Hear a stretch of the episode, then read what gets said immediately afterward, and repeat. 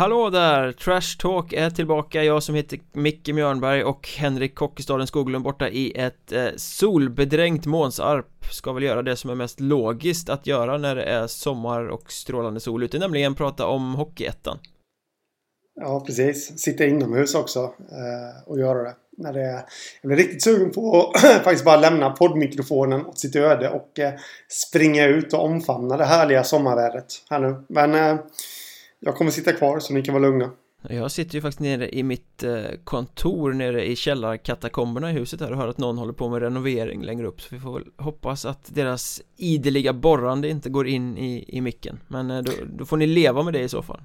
Sitter alltså i en bunker? Ja, det är min, min lilla mancave-bunker här där jag sitter och jobbar om dagarna och nätterna.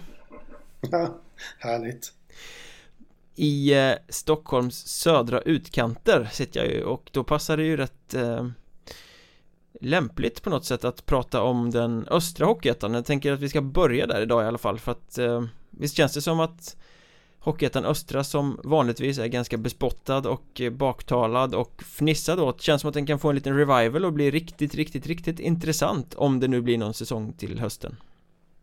Mm. Jag håller med dig till fullo och eh, Väsby ser starka ut, Huddinge ser starka ut och Vallentuna smällde ju till med en riktig Percy Nilsson presskonferens där förra veckan. Där eh, med Hockeyettan-mätt och Hockeyettan-mått mätt eh, storstjärnor presenterades på löpande band. Både förlängningar och nyförvärv. Eh, riktigt kul att se faktiskt. Ja, jag brukar vara rätt skeptisk till det där när eh, klubbar presenterar många spelare på ett och samma bräde för att det blir så rörigt och man liksom fokuserar all den medietid man kunde få utspridd till ett och samma tillfälle. Men det där var faktiskt rätt bra. De hade samlat alla och sände live och gick runt. Det var, jag antar att de hade filmat med någon iPhone eller något för det var liksom cirkulerande i lokalen också så det blev lite mm. inte bara det här tråkiga podiet liksom utan en liten rumkänsla och lite man kände verkligen att man var där på något sätt mm. Det enda som saknades var väl lite grafik då så man kunde få upp namn och, grejer på, på de de presenterade det blev lite svårt att hålla reda på efter ett tag Mm, ja, nej men det är överlag eh, bra ändå och eh, det, det, det där var ju egentligen en eh, alltså håll käften PK rent ut sagt. Eh, håll käften presskonferens där de dyngar in de här tunga namnen och därav Percy Nilsson eh, metaforen från eh, slutet av 80-talet när Pekka Lindmark och Mats Lust och allt vad de heter presenterades på ett och samma bräde. Och det är väl så man ska göra då. Att ska man presentera många spelare på en gång då, då, då är det de här tunga namnen som måste till. Så att det blir surr och lite bass och riktigt kittlande satsning faktiskt måste jag säga. Ja det de, de lyckades med här var ju inte bara värvning utan det var ju de förlängde ju med egentligen alla de viktigaste pjäserna från eh, fjolårslaget också som ju tog sig till mm. allettan med målvakten Alexander Girhage och rutinerade Tobias Eriksson och ja, hade Marcus Andersson som alltid är bra och Jakob Lundin som kom in och verkligen höjde laget att de finns kvar och utgör en stomme gör ju att det blir ännu mer kittlande att stoppa in då Stefan Söder och Niklas Lehmann som två väldigt kompetenta offensiva spelare framförallt ja, ovanpå det där Gustav Ahnelöv på backen där Mycket också. bra back Nämnde du Tobias Eriksson innan? Jajamän Ja, bra. Eh, det, det, det, ser överlag eh, väldigt, väldigt bra ut faktiskt måste jag säga. Jag, jag tänkte på det tidigare idag här att eh, i fjol så kanske de bara hade en enhet då som kunde vara ett riktigt hot framåt. Nu har de ju två enheter som kommer vara sylvassa hot framåt och skulle då eh, The Old Man eh, Andreas Paulsson förlänga också. Eh, det låter väl som att han är sugen Tycker jag. Ja. Jag har läst någon intervju med David Engblom där som är i sportgruppen numera. Mm. Nej men alltså då, då, då är det ju riktigt bra. Alltså då är det ju Ja, riktigt bra. Ni hör ju, jag finner inga ord. Jag är så imponerad så Nej, det enda som talar emot här är, jag skrev en krönika om det, är ju att det kan bli lite Huddinge myspys eh, style över det. Eh, Så Mikael Österblom tar över som tränare, han var i Segeltorp, han var i Huddinge och gemensamt för de två sessionerna är väl att det var ganska lösa tyglar. Att eh, han, han lägger mycket åt spelarnas eget ansvar kan man säga. Mm, ja, det är bara att hoppas att eh, Att det inte blir så, eller hoppas och hoppas. Det, det, det men, men ja, ni förstår vad jag menar där. Och eh, Jag vet inte alltså det känns ändå som att de här som driver laget och har gjort det, de, de är ändå kvar. Marcus Andersson alltså, var alltid bra och lagkapten och Tobias... Marcus Andersson sa jag va? Ja. Och Tobias Eriksson är kvar också med, med sin rutin och alltihopa. Jag, jag, jag, jag tror nog inte att det kommer bli... Jag tror att det här kommer bli riktigt bra faktiskt. Men samtidigt är det ju så, både Lemon och Söder börjar förvisso bli lite äldre eh, Men de är ju fortfarande tillräckligt kompetenta och skickliga att de skulle kunna landa bra kontrakt någon annanstans I utlandet ja. eller i topplag i Hockeyettan Så att det sociala och att karriären kanske börjar eh, Man ser slutet på den Spelar ju in i att de väljer Vallentuna. Vallentuna ja, hade ju inte varit ett första val om hockeyn var den absolut största prioriteten. Nej, nej, nej men så är det ju men äh, Jag menar det, det, det är ofta lite så också att äh, Vallentuna, eller lag som Vallentuna, alltså så som jag ser det nu, det här är ju en stor satsning. Det är ju den bilden man får och... Det är klart att det är det. Alltså med Vallentuna mått mätt är det ju en gigantisk satsning. Ja. Och, och med då blir det snack. Eh, och det är klart att spelarna snappar upp det där snacket också och, och liksom eh, vill visa att om det nu sitter någon och, och tror att det kan ja, att det kan bli backfire på det hela om man säger så. Så då vill ju de bevisa dem fel. Det är idrottsmän vi pratar om liksom så att eh, ja, jag, jag tycker det känns väldigt spännande. Faktiskt. Det, det, som är mest spännande också det är ju hur de ska fortsätta det här nu. Alltså vilka fler namn ska in? Kommer det komma fler tunga namn? Eller kommer det kanske vara ja, eh, om man nu ska gradera på en tregradig skala då. Där en trea är superspelare i Hockeyettan då? Kommer det komma in ettor istället då, om ni förstår vad jag menar? Eller kommer det komma in två år? Alltså medelbra eller till och med mm. tre Men år? Oavsett vad som kommer in så har de ju redan höjt standarden känner jag för att de ja, som drev laget, ja, om vi räknar bort Andreas Paulsson han, Om han inte blir kvar då men eh, De som drev laget, de som var viktiga för laget, de är kvar Och ja. sen så adderade de här nya så att de har ju redan höjt ribban lite och de gick till allettan i vintras Ja, och säger själva då att de, de skulle väl kanske ha presterat ännu bättre i allettan men eh, kroknade lite på slutet. Men det är ju klassiker för ett lag som är där för första gången. Ja, så är det. Och jag tycker målvaktsparet känns spännande också. Ja, väldigt. Ja. Girhage, vi, vi vet liksom vad han kan eh, och han eh, Vasiljevic va? Ja, uttalade du? Nej, jag, jag, jag, jag, jag Kroat är han i alla fall. Ja, han kommer från Wings. Han har varit bra där. Mm. Ja, han var bra där. Jag satt faktiskt dagen innan tror jag den här presskonferensen och, och började putsa lite på en sån här, ja, ni vet, eh, sån här lista då, de hetaste kontraktslösa spelarna. Det, jag släppte dock aldrig ut den, men eh, då var faktiskt han med där. För jag, han gjorde det bra i Wings förra säsongen och och det sa han på presskonferensen också att han är ute efter speltid så han kommer nog tävla med Girhage, absolut.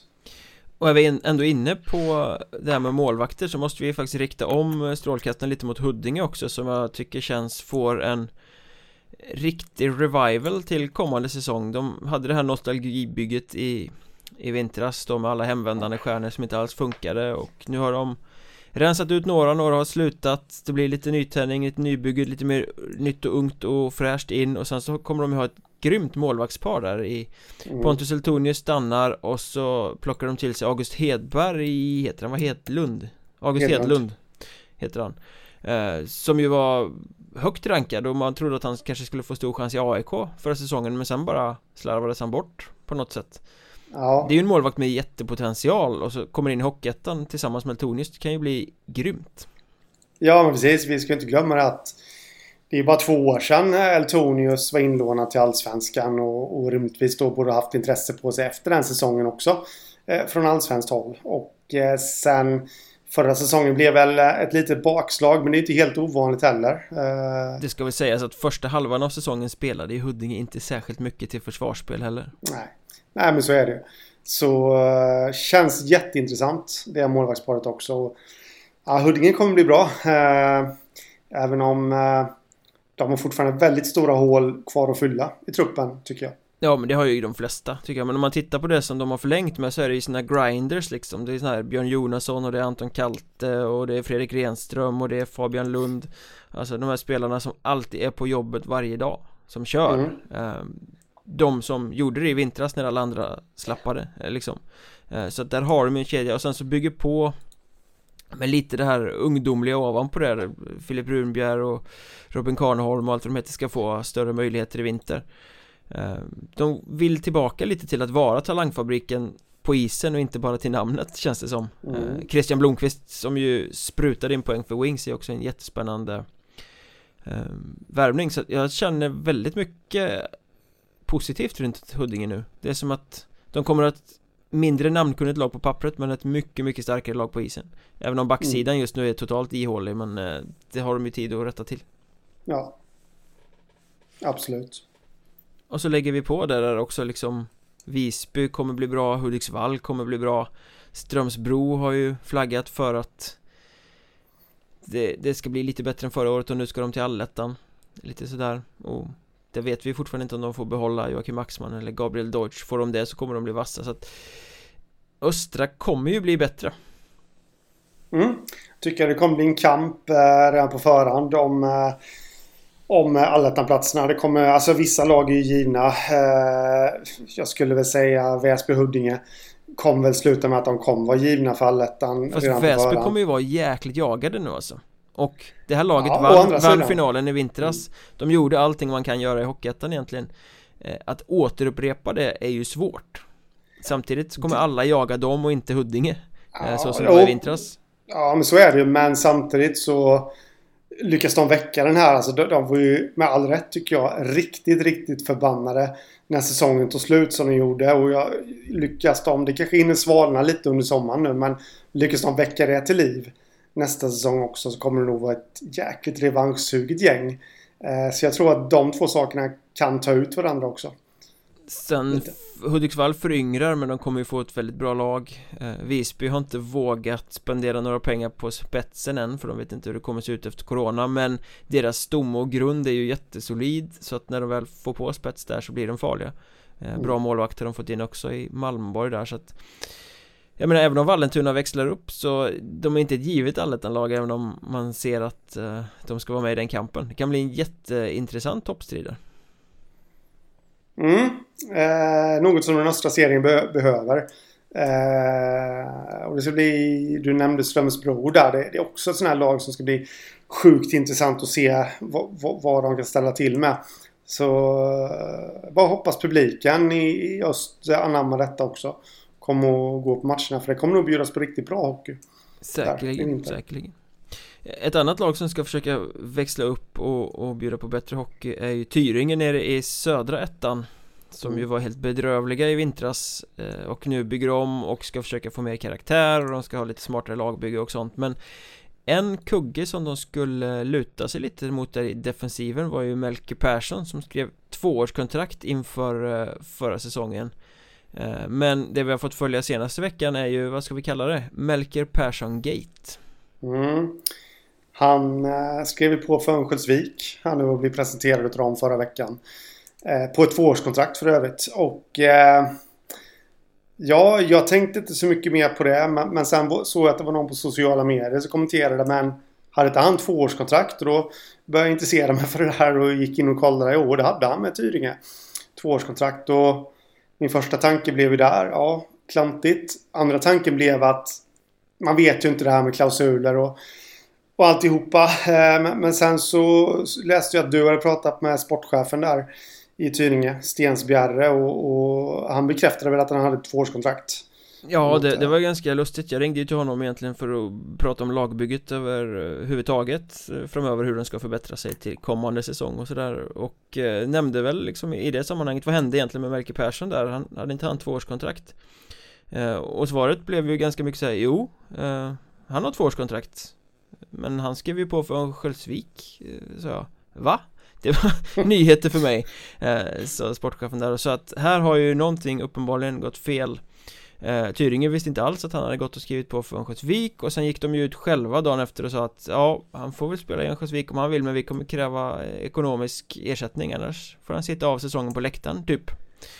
Mm. Så oproffsigt av Örnsköldsvik och oproffsigt av Melke Persson att inte gå till Tyringe och prata om det här innan de ens eh, offentliggör det andra ehm, ja. det, det, är ju i alla fall den bilden man får Ja, absolut, det är den bilden. Sen kanske vi inte får hela bilden, det vet man inte, men utav den bilden man får och det finns ju egentligen ingenting som motsäger att, att det är den sanna bilden också så så har ju, precis som du säger, Örnsköldsvik och Melker Persson har ju klantat sig rejält. Tyringe gör ju helt rätt här. Jag blir generellt så lite trött på att kontrakt inte verkar gälla. Alltså i svensk hockey. Det, eh, de sägs upp lite till höger och vänster och det är klausuler och det är optionsår och, och hej och hå liksom. Jag vet själv att jag hade ett, ett case med det där eh, nu kommer jag inte ihåg vilka det var men, men eh, jag vet att det var en spelare som lämnade som hade tvåårskontrakt och Ja men herregud tänkte jag. Men ringde upp sportchefen då. Och nej han hade ett plus ett. Uh, jaha men ni gick ju ut med att det var två år. Uh, ja men det Det var det inte. så man, men så är det jätteofta. Man kallar ju ja. ett plus ett för två väldigt ofta. Men, men ja.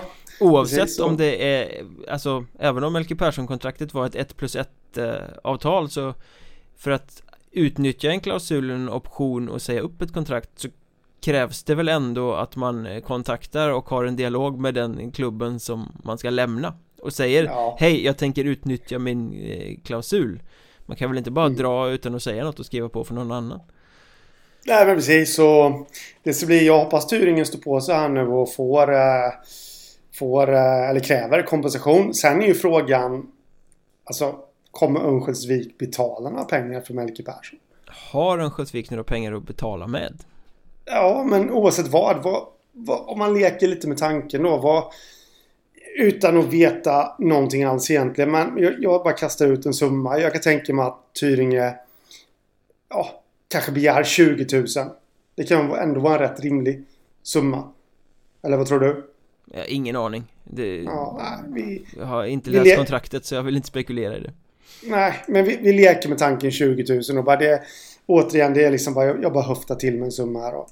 eh, Att de begär 20 000, det är, skitmycket pengar för en Hockeyettan-klubb Och Jag menar, hade jag varit sportchef i Örnsköldsvik, jag hade ju aldrig betalat det För inget ont om Melker Persson, han är en skicklig back som har spelat några säsonger nu i Hockeyettan och, och som kan växa och bli ännu bättre. Men just nu så är han med Hockeyettan mått mätt inte värd 20 000 i, enligt mitt sätt att se det. Då sätts ju han, självförvållat får man anta, i en rätt taskig sits här. Då kan han varken spela med Örnsköldsvik och Tyringe lär ju inte vara så intresserad av att få tillbaka honom och ge honom speltid. Dock så måste väl Tyringe ge honom betalt, antar jag. Eftersom de har ett giltigt kontrakt. Eh, så det är inte säkert att de heller är så himla pigga på att ha honom på läktaren. Soppa. Ja, riktig soppa där faktiskt. Och, uh, det var ju rätt enkelt att kolla upp eh, när man går in på Elite Prospects här och kollar Melker Perssons eh, sammanfattade övergångar där lite längre ner så Går man in på Tyringens hemsida vid, vid den länken så står det där klart och tydligt att det är ett tvåårskontrakt. Sen ska man ju inte alltid tro på det. Som vi var inne på innan. Men, men redan där kanske då sportchefen kanske borde gjort den kollen. I Örnsköldsvik och... Eller vem det nu var som värvade honom. Jag antar att det är sportchefen. Och kollat lite närmare hur det stod till med det där tvåårsavtalet egentligen. Någon form av kommunikationshaveri är det ju i alla fall. Ja. Apropå oproffsigt så var det ju ganska spännande att läsa numera pensionerade spetsforwarden Jarkko Oikarinens svada i Hockey News i förra veckan eh, Som gick ut och, eh, ja man får väl säga att han sågade Kalmar HC vid fotknölarna och kallade klubben oproffsig i mycket, att det är kaos i klubben och att den här skandalsponsorn som eh, det har skrivits så mycket om hade lagts i värvningar och allt vad det var. Det var eh, ord och inga visor. Mm. Eh, Ja, det var det. Och Jarko Oikarinen för mig eh, Det är ju självklart ingen jag känner eh, Så, men jag läste intervjuer med, intervjuer med honom innan och jag har till och med skakat tass med honom vid något tillfälle. Och han känns som en sån person som säger exakt vad han tycker och tänker och är rätt transparent och ärlig. Så det är min känsla kring honom och eh, Så min sammanfattade bedömning är ju att ja, det ligger nog rätt mycket i det han säger. Ja, det känns väl egentligen mest som att han satte ord på det som många har tänkt mm. och som det har tisslats om men ingen har eh, i klartext talat ut om på något sätt att jag tycker väl att hans bild utan att eh, gräva ner mig för djupt i detaljer och sånt så eh, hans bild av en ganska oproffsig och kaotisk förening går väl ganska mycket i takt med det intrycket man har utifrån andra håll också. Mm. Ja, men så är det ju. Det, det finns ju alltid saker och ting i, i klubbar som kan skötas bättre och sådär. Men jag, jag har sagt det förr och jag vidhåller det. Att jag tror att, att den sammanhållande kraften Tobias Johansson, före detta klubbdirektören. Det var ett hårt slag för Kalmar när han lämnade. Och eh, det är nog det man börjar se nu. Alltså det här... Jag säger liksom inte att... För det vet jag inte. Det kan ha varit oproffsigt förr också. Det vet inte jag. Men då kom det i alla fall inte ut. Och det är ändå en styrka när man håller saker och ting inom väggarna eh, i klubbar. Så... Nej, ja, men det känns som att den här eh, säsongen som gick var ju bara ett haveri, ett totalt oproffsigt kaos med det mesta som hände ju. De skulle ta mm. nästa steg och det blev tvärtom. Mm. eh, Så att det, det understryker väl lite bilden också av det. Men, men eh, Kalmar svarade på den här kritiken via mail till Grossan Grossmaestro på Hockey News och jag vet inte, de skriver i slutet på det här mejlet då som jag läser artikeln Ju mer media, media och andra som inte har hela bilden uttalar sig okunnigt och negativt om Kalmar Desto starkare blir vi inom klubben mm. Det är ett riktigt sånt här Ja, fram med näsdukarna Synd om oss Ja, alltså varför skriver man så? Det är så patetiskt Uh, oh, men, nej, men jag håller med. Det, det, är verkligen att sätta sig själv. Det, sätta på sig själv en offerkofta på något sätt där. Faktiskt. Det, det Avdelningen att inte äga sin egen historia. Jag menar, ifall nu media och alla andra kan uttala sig negativt om klubben och skapa en felaktig bild Varför ser man inte till att skapa den korrekta bilden då? Mm. Alltså, det, och bara en sån sak att svara på kritik via mail på det här sättet Det understryker också bara bilden av kaos och oprofessionalitet mm. Ja, men lite så. Eh, de, de bör nog förändra lite där i klubben känner jag för att få styrning på det igen. För de hade ju någonting på gång. Eh, för, för ett år sedan. Eh, men det verkar ha tagit stopp och nu ser det inte alls bra ut för dem. Om man nu ska gå över på det rent sportsliga. Eh, däremot jätteviktigt att eh, Krus Rydberg stannade eh, hos dem. Men det är väl ungefär det enda positiva just nu. Ja fast nå någonstans är det väl viktigare att de tar ett steg tillbaka och får ordning på det organisatoriska. Ja, eh, de, ja, ja. Än det sportsliga, de, de, borde ta några mellansäsonger och liksom bara hitta ja. sig själva på något sätt. För det här var ju popklubbssatsningen som växte snabbare än vad kostymen eh, gjorde. Eh, Och mm. de kunde inte hantera det helt enkelt. Och då blir väl det den här oproffsiga bilden som Oikarinen beskriver Ja, ja men precis. Det är precis som du säger där. De skulle må bra av att eh, hålla nere sina egna förväntningar här nu. Det jag menade med Krus Rydberg där, det var ju att utan honom så hade jag nog sett en stor potentiell risk att de till och med skulle få kvala sig kvar. Ja, det hade, det hade ju varit fint att åka ur lagom till uh, nya hallen ska stå klar. Mm, ja, nej men det är just det. Så därför jätteviktigt men uh, de, de, de får nog sikta in sig på det, att eh, göra en bra vårserie istället. För eh, allettan kommer det nog inte bli. Det kan man nog redan nu slå fast. Och de, de behöver komma till rätta med saker och ting utanför isen också. Eh, det tror jag absolut. Och kommande säsong ska de ju då spela i sin B-hall som ju är mini-mini. Det blir typ som att mm. spela utan publik och det för oss in på nästa ämne här för att Hockeyettan har ju skickat ett mail eller en enkät av något slag till sina klubbar för att höra efter eh, hur de ställer sig till att inleda säsongen utan publik. Och lite andra frågor runt omkring också hur de ställer sig till hur mycket kan man komprimera ett spelschema hur långt kan man vänta innan man sätter igång en säsong eh, och så vidare och så vidare. Eh, och det ska ju bli jätteintressant att få ta del av åsikterna där För jag tror att de kommer att gå väldigt mycket isär eh, Hur många som tycker att det är en bra idé att köra igång utan publik och många som tycker att det inte är en bra idé ehm, Och vad, vad, känner du? Vart tror du att eh, Om vi bara bortser från vad vi själva tycker Vart tror du att Hockeyettan-klubbarna kommer landa i den här frågan?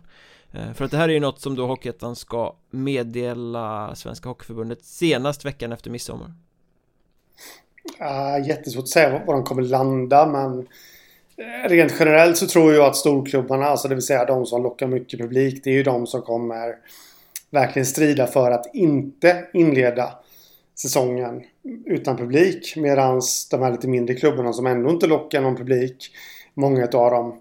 Eh, det, det är lite att generalisera också för jag, jag alltså det, det, finns ju mindre klubbar som lockar mycket publik också men så det är lite fel uttryckt av mig egentligen då. Men de klubbarna som inte lockar mycket publik, de de kommer nog inte bry sig så mycket utan de kan lika gärna dra, dra igång säsongen då. Men de här publikgängen där, de behöver nog få in pengarna via publik och kioskintäkter och alltihopa där. Så att eh, det lär väl bli en strid som vanligt. Eh, ja, jag har svårt att säga faktiskt vad, vad jag tror att det kommer landa i. Men, men hur ska man göra liksom om det blir 50-50? Hälften tycker att det är okej okay att spela utan publik och hälften tycker att det inte är det. Kan man starta en säsong då? Oj du. Uh, nej, det tycker jag nog inte. Jag tycker nog att det ska vara en bred majoritet för att man går med på att köra utan publik. Uh, och det är det jag tror. Jag tror att det kommer vara fler klubbar som, uh, som kommer säga nej till att spela utan publik faktiskt. Än vad det kommer finnas klubbar som säger ja. Eh, det tror jag spontant. Eh, då får man helt enkelt ta och komprimera spelschemat. Ja, för någonstans så ehm, känns det ju som en ganska rimlig följdfråga då. Vad är vinningen av att köra igång och spela utan publik? Om det är så att eh, klubbarna tappar alldeles för mycket pengar på det. Ehm, om det gör att de liksom riskerar sin existens nästan. Om man hårdrar det, liksom drar det till sin spets. Vad är då vinningen med att köra igång säsongen? Ska man bara spela för självändamålet att en hockeysäsong ska vara igång? Eller är det inte bättre att liksom säga att men vi, vi tar beslut nu redan i sommar, vi spelar ingenting mer i år, vi startar i januari istället? Vinningen är ju att vi eh, journalister kommer dra in några extra kronor Ja, vi behöver jobb, så är det. Ja, nej men så är det och det är ungefär den enda vinningen jag, jag kan se rent så här efter att ha blivit tagen på sängen har din fråga och inte hunnit fundera på den så, så får jag lämna det skämtsamma svaret lite där. Men, eh, nej, men det, det, är precis som du säger att det finns inte så jäkla mycket vinning faktiskt. Eh, visst, vinningen också är ju självklart att, att få den sportsliga tävlingen som man hade tänkt sig från början. Alltså det vill säga 22 omgångar då innan jul. Eh, och alla lag får lika många hemmamatcher. Du vet det här rättvisan. Allt ska vara som, som det alltid har varit. Millimeterrättvisa ja, är superviktigt. Precis. Bla bla bla. Precis. Ja, eh, men det är kanske inte det man, man måste ha i ett sånt här läge heller. Jag menar, förbundet har ju redan eh, eh med, eller, ja, gett besked i vad de tycker i skarpa lägen. Det finns ju ingen förhandling utan de stängde säsongen rakt av bara. Och eh, då borde det gälla nu med. Ja, alltså kan man inte hämta... Kan jag känna, alltså att man skjuter upp. Ja, kan man inte hämta hem det någorlunda bra ekonomiskt så har jag svårt att se någon, något bra argument för att köra igång. Eh, och det gäller ju en försäsong också Någonstans måste man ha ett snabbt besked nu redan i juni om hur det kommer bli för man kan inte vänta Börja försäsongsträna och spelare ska flytta och sen kommer man på i augusti att aj fan vi kan inte spela förrän eh, månadsskiftet oktober-november då har en massa spelare flyttat och sitter med kontrakt som då skjuts upp och Vadå, ska de ha fyra månader lång försäsong då liksom? Nej, eh, det här är ju lite speciellt med Hockeyettan faktiskt då att eh, här är ju spelare som faktiskt tjänar sitt levebröd på andra saker också. Eh, och även under sommaren och här bör man faktiskt komma med ett snabbt beslut. Eh, att vi drar igång säsongen i november oavsett vad. Eh, vi kör sig och så många omgångar men, men liksom det... För, för här är det ju... Alltså det, det, hockeyspelarna är ju inte deras huvudsakliga syssla i många fall. Eh, kan man då få förlängt ett, ett förlängt sommarvikariat i två månader exempelvis. Ja men låt spelarna få chansen att, att börja kolla efter det redan nu. Eh, så här då. Så att, eh, nej, jag, jag är med dig där faktiskt. Jag tycker nog att man bör ge besked väldigt, väldigt tidigt. Ja, och, och i och med att ATG hoppar av så sitter ju Hockeyettan inte heller i någon beroendeställning där man måste leverera en produkt till någon som har betalt väldigt mycket pengar för det uh, Som SHL till exempel gör till Seymour uh, De är ju rätt beroende mm. av de där tv-pengarna och, mm. och spelar de inte så well Nu finns ju inget sånt i Hockeyettan så det finns Tänk att du kunde vända det där ATG-haveriet till någon, någonting positivt. Ur folkhälsosynpunkt, ja. nej, men, nej, men så att det finns ju inget incitament att, att starta det egentligen. Nej, nej, så är det. Och... Eh, nej, jag är med det där. Eh, men då är ju frågan hur, hur, hur ska man komprimera spelschemat? Om man nu ens kan dra igång i november. Men om vi då leker med tanken. Eh, hur, hur gör man? Alltså ta bort halva grundserien skulle jag säga. Ja. Om du, kom, om du ska inte spela förrän i november Då, då är det väl ganska lämpligt. Då har du typ 11 omgångar kvar 10 omgångar kvar. Mm. Och så får du ett superrace där varje match blir extremt viktig om allettan-platserna Jag vet, jag har eh, pratat med lite olika eh, klubbrepresentanter och det finns de som förespråkar det, några stycken. Jag tycker mm. att det skulle vara intressant. Och ur publik synvinkel skulle det vara grymt kul ju För du kan ju inte gå in och torska ja. två matcher för då har du torskat allettan egentligen Utan alla topplag ja, måste vara på två från början mm.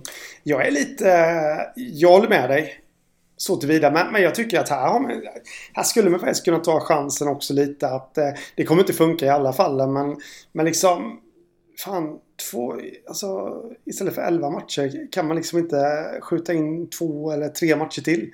Med lite derbykaraktär. Om det här kommer inte gå. Visst, nu, nu är det ojämnt antal lag också i ettan, jag vet. Men, eh, men liksom om man lyckas om alla klubbar lyckas hitta den motståndare de absolut vill möta. Om man nu ser till hur man kan locka fler publik till hemmamatcher och sånt där. Varför inte ta den chansen och putta in lite extra matcher då? Ja, hämta igen de här pengarna man har förlorat tidigare under året. I alla Precis. fall några av dem. Så jag menar Skövde-Mariestad då kanske möts... Fem omgångar. Eh, Nej men eh, i alla fall tre gånger då.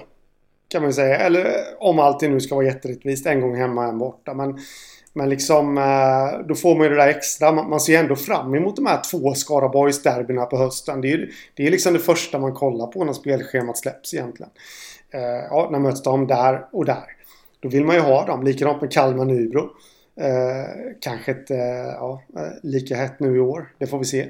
Men eh, nej, så där tycker jag att man borde ta efter NHL lite och och liksom lite krydda, lägga in några bonusmatcher. Ta bort millimeterrättvisan och anpassa spelschemat efter intresset helt enkelt. Ja, ja men precis och det, jag vet att det var någon som jag kommer faktiskt inte ihåg om, om det ens rörde hockey eller fotboll. Men någonstans läste jag på Twitter att alla måste inte möta alla. Eh, kör, eh, kör derbygrupper.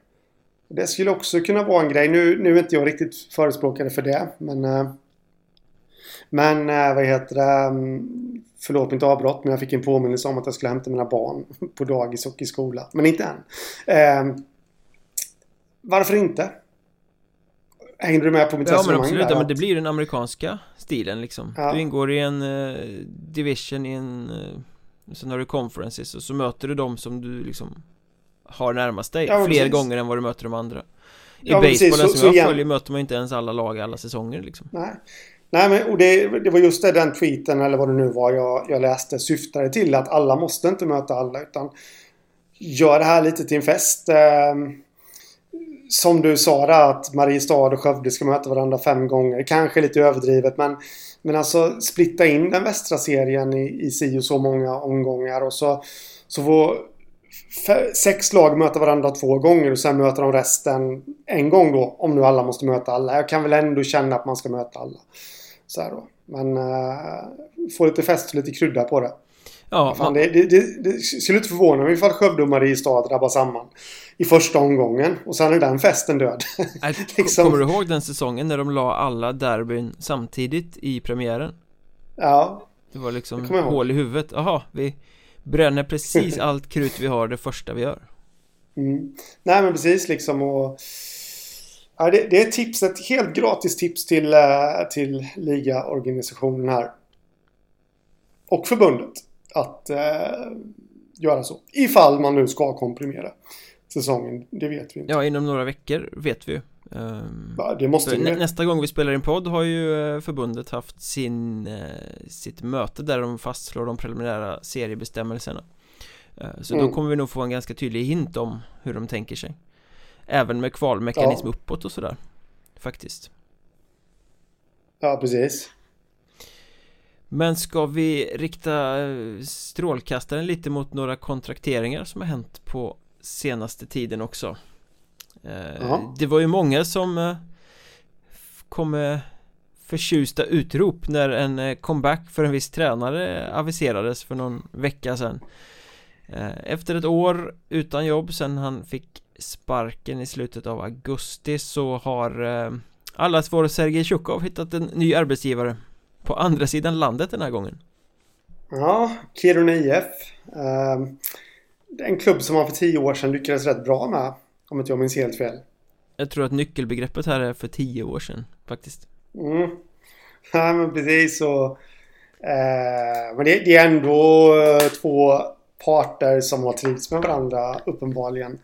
Långt tillbaka i tiden. Sedan dess har väldigt mycket vatten runnit under broarna och eh, jag är väl inte helt säker på att det kommer bli en lyckad kombination. Eh, bilden man får om, först och främst ska jag säga om Sergej Tjukov att det är en man med mycket stort hockeykunnande.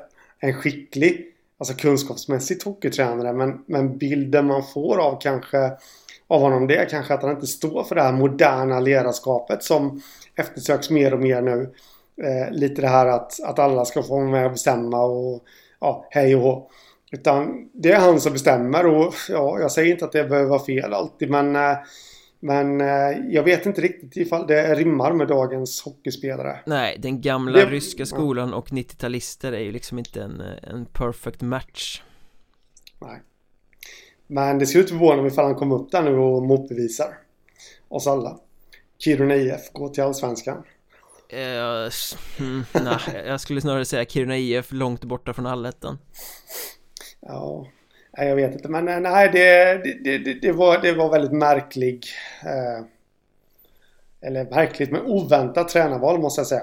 Det känns ju lite som att Kiruna IF håller på Ja men de, de håller på att ta sig tillbaka nu efter några svåra år och, och de har eh, Kiruna AIF eh, flåsandes i nacken och alltihopa där. De nådde framgång. Överraskade för de flesta av oss förra säsongen och känns som att de bygger vidare. Den här skyttekungen Ferletak in och då rimmade det här lite illa. Jag hade nog förväntat mig kanske lite yngre namn på lite uppgång som tränare. Budget, det luktar budget. Corona slår mm. och det finns liksom inte så mycket pengar och det är två Kiruna-lag på orten och då får man ta det billiga alternativet. Det är mm. den signalen som, som sänds och sen visar det också att det, som hockeytränare, jag menar vi vet vad som sades när han var i Grästorp Vi vet hur snacket har gått tidigare än det. Vi vet hur det gick i Mörrum där han liksom Det var totalt kaos. Han fick sparken innan augusti ens hade blivit september på försäsongen. Eh, Och ändå så får han ett nytt jobb i samma liga. Det visar ju liksom där Har du väl kommit in som tränare Så eh, får du nytt jobb. Eh, Jag tror att scoutingen kring tränarval Den är jäkligt slapp. Eh, Och det har vi ju sett väldigt många gånger att man tar en tränare utan att fokusera över hur passar han till vårt spelarmaterial, hur passar han till vår mentalitet, hur passar han till det? Man bara tar ett namn för att det finns meriter liksom. eh, Och sen får man se att en tredjedel av lagen som säsongen som gick till exempel då sparkar tränaren innan säsongen är slut mm. eh, Så att den där dammen är ju pytteliten och det är lite trist Ja, så är det absolut. Men det, och det känns lite som att en ort som Kiruna borde ju rimligtvis kunna skaka fram något ungt hungrigt namn där. Det är ju en hockeyort. Liksom. Som, eh, men, men, i alla fall, det, det, känns som att det är svårt att locka tränare till Norrland. Ingen vill till Kiruna och ingen vill till Boden. Nej, och jag vet ju att för något år sedan, några år sedan, eh, Östersund hade problem. Ja, de hade jätteproblem. Ja. Ja. Eh, nu har ju de Jan-Åke, heter han Kjell-Åke Andersson. Kjell-Åke till och med. Säger alltid fel. Förlåt Kjell-Åke.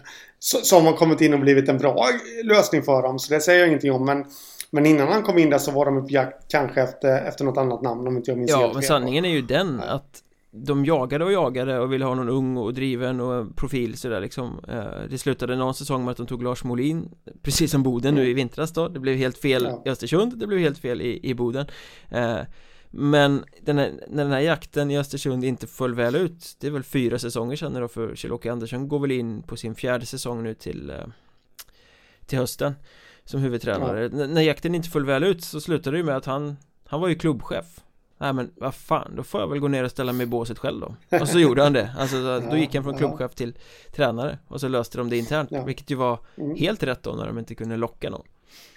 Ja men precis, men det det, det borde oroa faktiskt en hel del eh, bland Norrlandsklubbarna att det är så förtvivlat svårt att locka tränare upp dit och det kanske till och med kan vara en liten morot för att man eh, in, inom klubbarna satsar på ledarutveckling i större utsträckning. För att få fram eh, framtidstränare.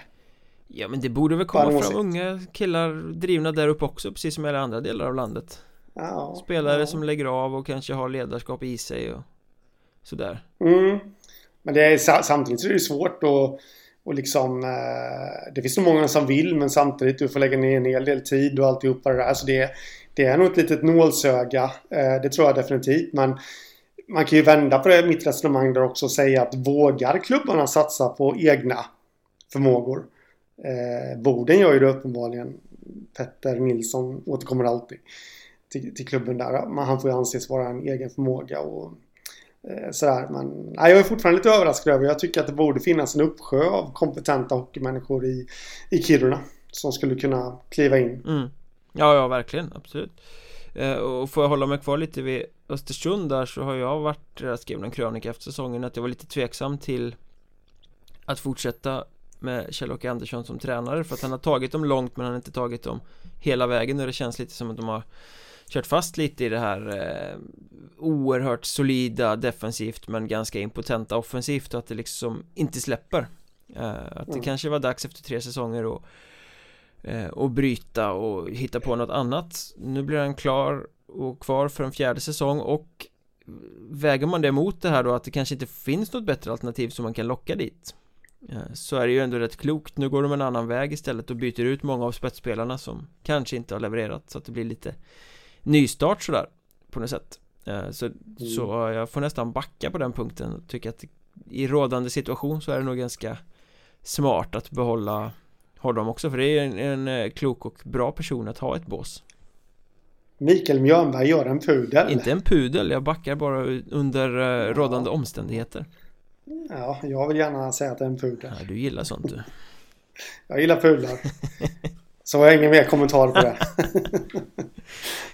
Nej men uh, det, det, är ju bara Boden där också som inte har landat någon tränare heller uh, Och deras ja. jakt Jag vet inte om den pågår eller om mm. de har något klart som de inte har presenterat Men det är svårt där år efter år efter år Ja, absolut, absolut. De får ju behålla en, en, en eh, ledare på isen i alla fall. Christian Nyman skrev nytt kontrakt. Prosit. Ursäkta. Oh. Uh, nu känner ni igen mig. Den var det tryck i. Ja. Ljudvågorna här på inspelningen. Nästan så det stänkte snor hela vägen hit. ja, jag, corona, ber om ursäkt corona. i dessa corona. Ja, I dessa coronatider också. Eh, ja, vad var vi? Eh, jag börjar snart nysa igen. Jag vet inte om det är någonting mellan mig och Nyman här. Som gör att jag är allergisk mot att höra hans namn. Nej då, skämt åsido. Viktigt. Eh, hade väl en lite halvstökig säsong förra säsongen Ja, han, han var inte sig själv alls eh, spelmässigt heller mm. Men det, det, känns lite som mm. att han är ju en brutal retsticka när han är i sitt eh, esse Och det mm. ja, Ingen har sagt det Men min känsla är att han kom inte till sin rätt under Lars Molins lite mjukare, mjäkare hockey eh, mm. Att eh, han liksom frodas när Boden spelar sin eh, aggressionsgrishockey liksom Då är han som bäst ja. Jag tror att det känns lite som att det var därför han Han försvann lite i vintras kan, kan mycket väl ha varit så. Och eh, är extremt viktig. Det är en ledare också. Eh, en av eh, kaptenstrion. är väl den enda som inte har lagt av tror jag. I, ur fjolårets kaptenstrio. Ja, Petter Sundqvist slutar ju. Ja, och Savilahti Nagan. Hade, hade han bokstav? Okej. Okay. Ja, Han uh, hade ett A. Eh, och Nyman då. Så Nyman är kvar. Det är viktigt. Sen, sen finns det ju en del andra. Jag menar Varg är kvar också. Så han har ingen bokstav. Men det är en ledare också liksom. Så att det, det kanske inte sådär alltså, helt avgörande om Nyman stannar eller inte. Men det är aldrig fel med ledare. Som vet hur det funkar och alltihopa det där. Så att, eh, Nej, bara positivt. Ja, han får ju ändå betraktas vara en toppspelare i, i ligan. Ja, men så är det och definitivt nästan då att räkna som ett nyförvärv också. Eftersom han kommer från en, med hans mått mätt, och lite sämre säsong. Så, och ja, beroende på vilken tränare de kommer få tag i. Men det känns väl som att han, han, kan ju ha, jag kommer inte ihåg vad han hade förra, förra säsongen. Jag vet, var det inte upp mot 50 ja, poäng? Ja, han bara öste in poäng där, eh, mm. kvalseriesäsongen för Boden. Han var, han ja, var grym liksom, han det, lyfte upp ja. mycket på sina axlar. Så ja, absolut. Det är jättefin eh, förlängning. Apropå eh, nyförvärv så får man väl säga att Jens Hellgren till Hanhals var rätt eh, överraskande. Eh, ja, det var det. Och viktigt. Tycker jag, för dem. Rätt, eh, rätt oerfaren vaktbesättning. Där de nu får en liten fadersgestalt och, och hålla i handen så att säga när, det blåser snålt och sådär. Så att... Eh, jättebra för Hanals. Så, jag vet inte men jag, jag får lite feeling för Hanals faktiskt. Det, jag tror att de kan göra Kanske inte den säsongen de gjorde häromåret men nästintill. Ja, jag får lite de vibbarna faktiskt. Jag ska säga att jag var av den totalt motsatta åsikten eh, Fram till att de presenterade Jens Hellgren eh, för jag tycker mm. det ser ganska svagt ut eh, Lagbygget så långt Inte imponerande alls och så ställer man det mot Söderserien och Hur det kommer se ut där och så kändes det som att nja Nej, det där, det, det där kan bli riktig bottenstrid alltså Men sen kommer Hellgren in och sen så tog de in Mattias Elfström som kommer tillbaka nu också då mm. Då har de fått in några nyckelpjäser som ju faktiskt kan bära upp det där Ja, eh, så jag skulle ju fortfarande inte vilja säga att det är något lag för toppen men det känns ändå som ett eh, betydligt bättre lag än för några veckor sedan Ja men absolut och sen eh, fastnade jag lite för Israelsson där målvakten också som om man kollar överlag på, på förra säsongen så kanske inte han eh, stod för någon klang och jubelföreställning. Men, men, men han hade faktiskt problem med inledningen av säsongen. Han kom efter sex år i Nordamerika.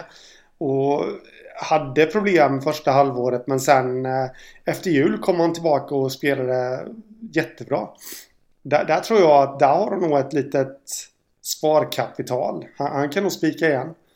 Eh, många matcher den här säsongen och storspela så att eh, och, och med då Hellgren in i försvaret också där så ser det väldigt solitt ut. Ja, och ni vet ju. För det gäller ju liksom att de lyckas bygga ett starkt försvar framför honom i så fall. Uh, för ja, säsongen som gick, de fick ju aldrig riktigt igång sin offensiv men samtidigt så hittade de ju på något sätt vägar att förlora.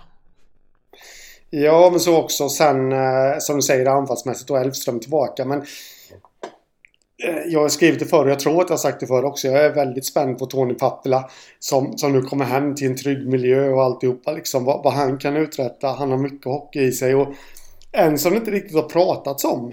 Uh, uh, vi, vi, har ju din, som du har lyft fram flera gånger där, Johan Sarvel. Kan ju mycket väl få en, uh, en säsong där han studsar tillbaka. Ja, nu, han kom ju bort fullständigt i vintras. Så det är liksom dags ja. för honom på något sätt.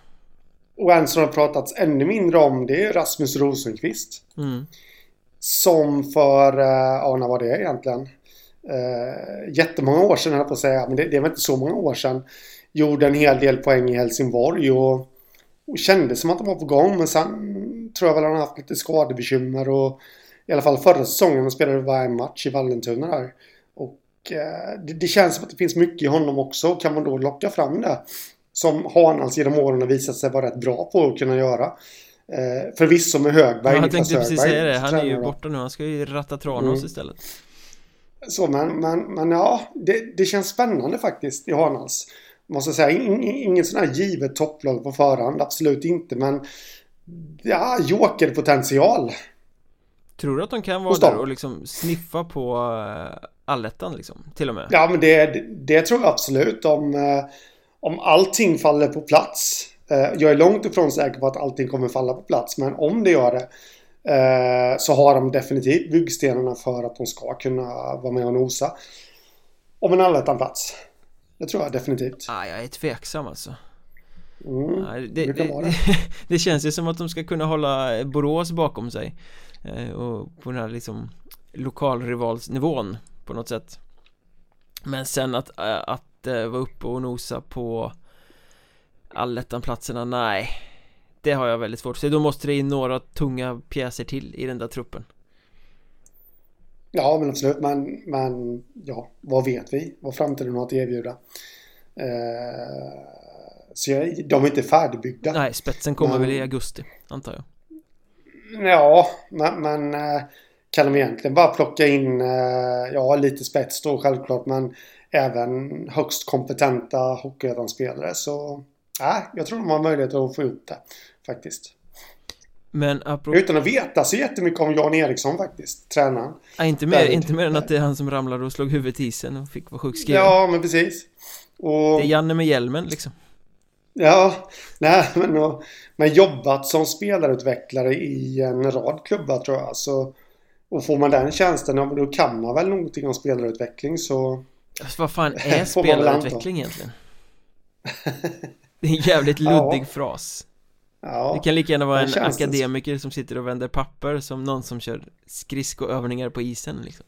ja men lite så, lite så. men, men apropå eh, tung pjäs, tung eh, förlängning Lukas Söderlund stannar i Mariestad eh, Ja. Den har väl jag och alla varit inställda på att han skulle till Hockeyallsvenskan och det är så det har låtit också att det har varit typ 95-5 i procent att det skulle bli allsvenskt spel eh, Nu stannar han i Mariestad istället Mm. Bra eller dåligt? Kom. Alltså att det är superbra för eh, Mariestad är ju självklart men bra eller dåligt val av honom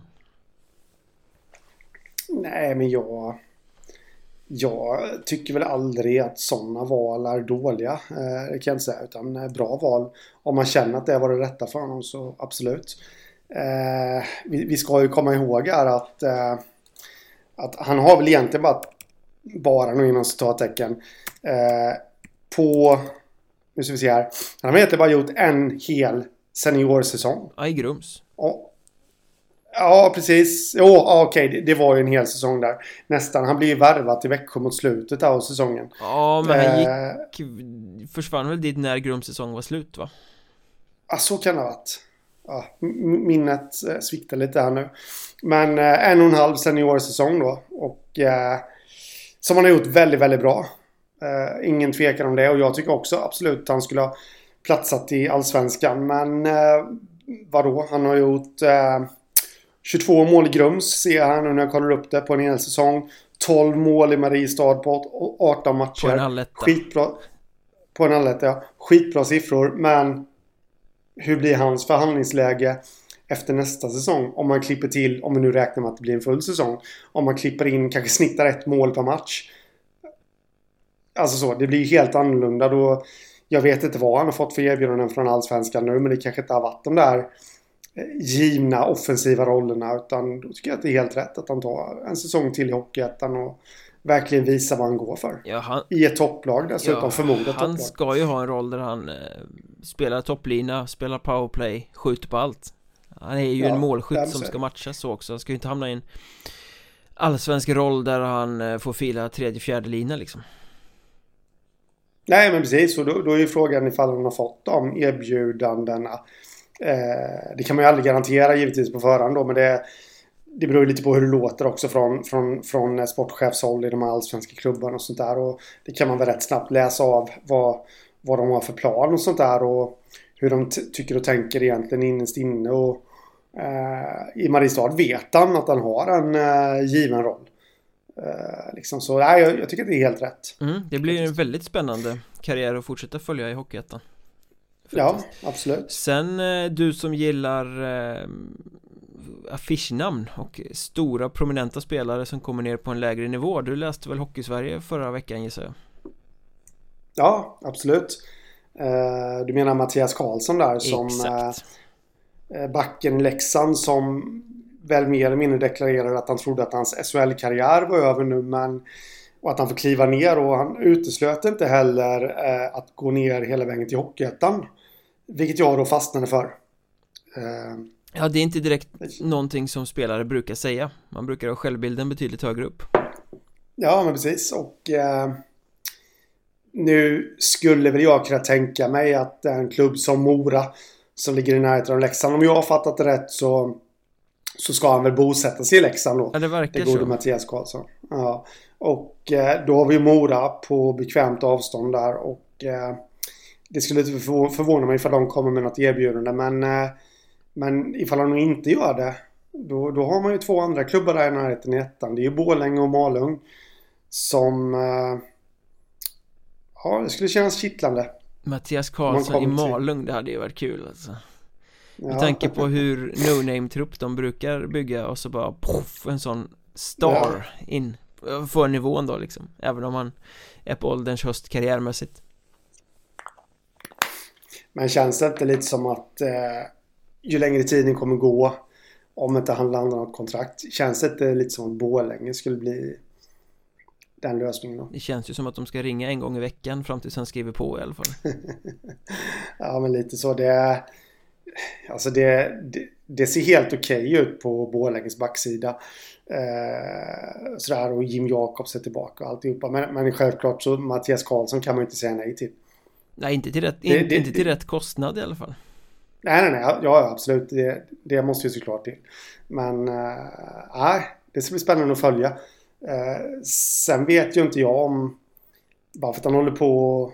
Eller vad vi spekulerar i i alla fall. Att han ska vara kvar i Leksand. Det, han kanske ändå är beredd att flytta på sig eh, för en säsong i Allsvenskan.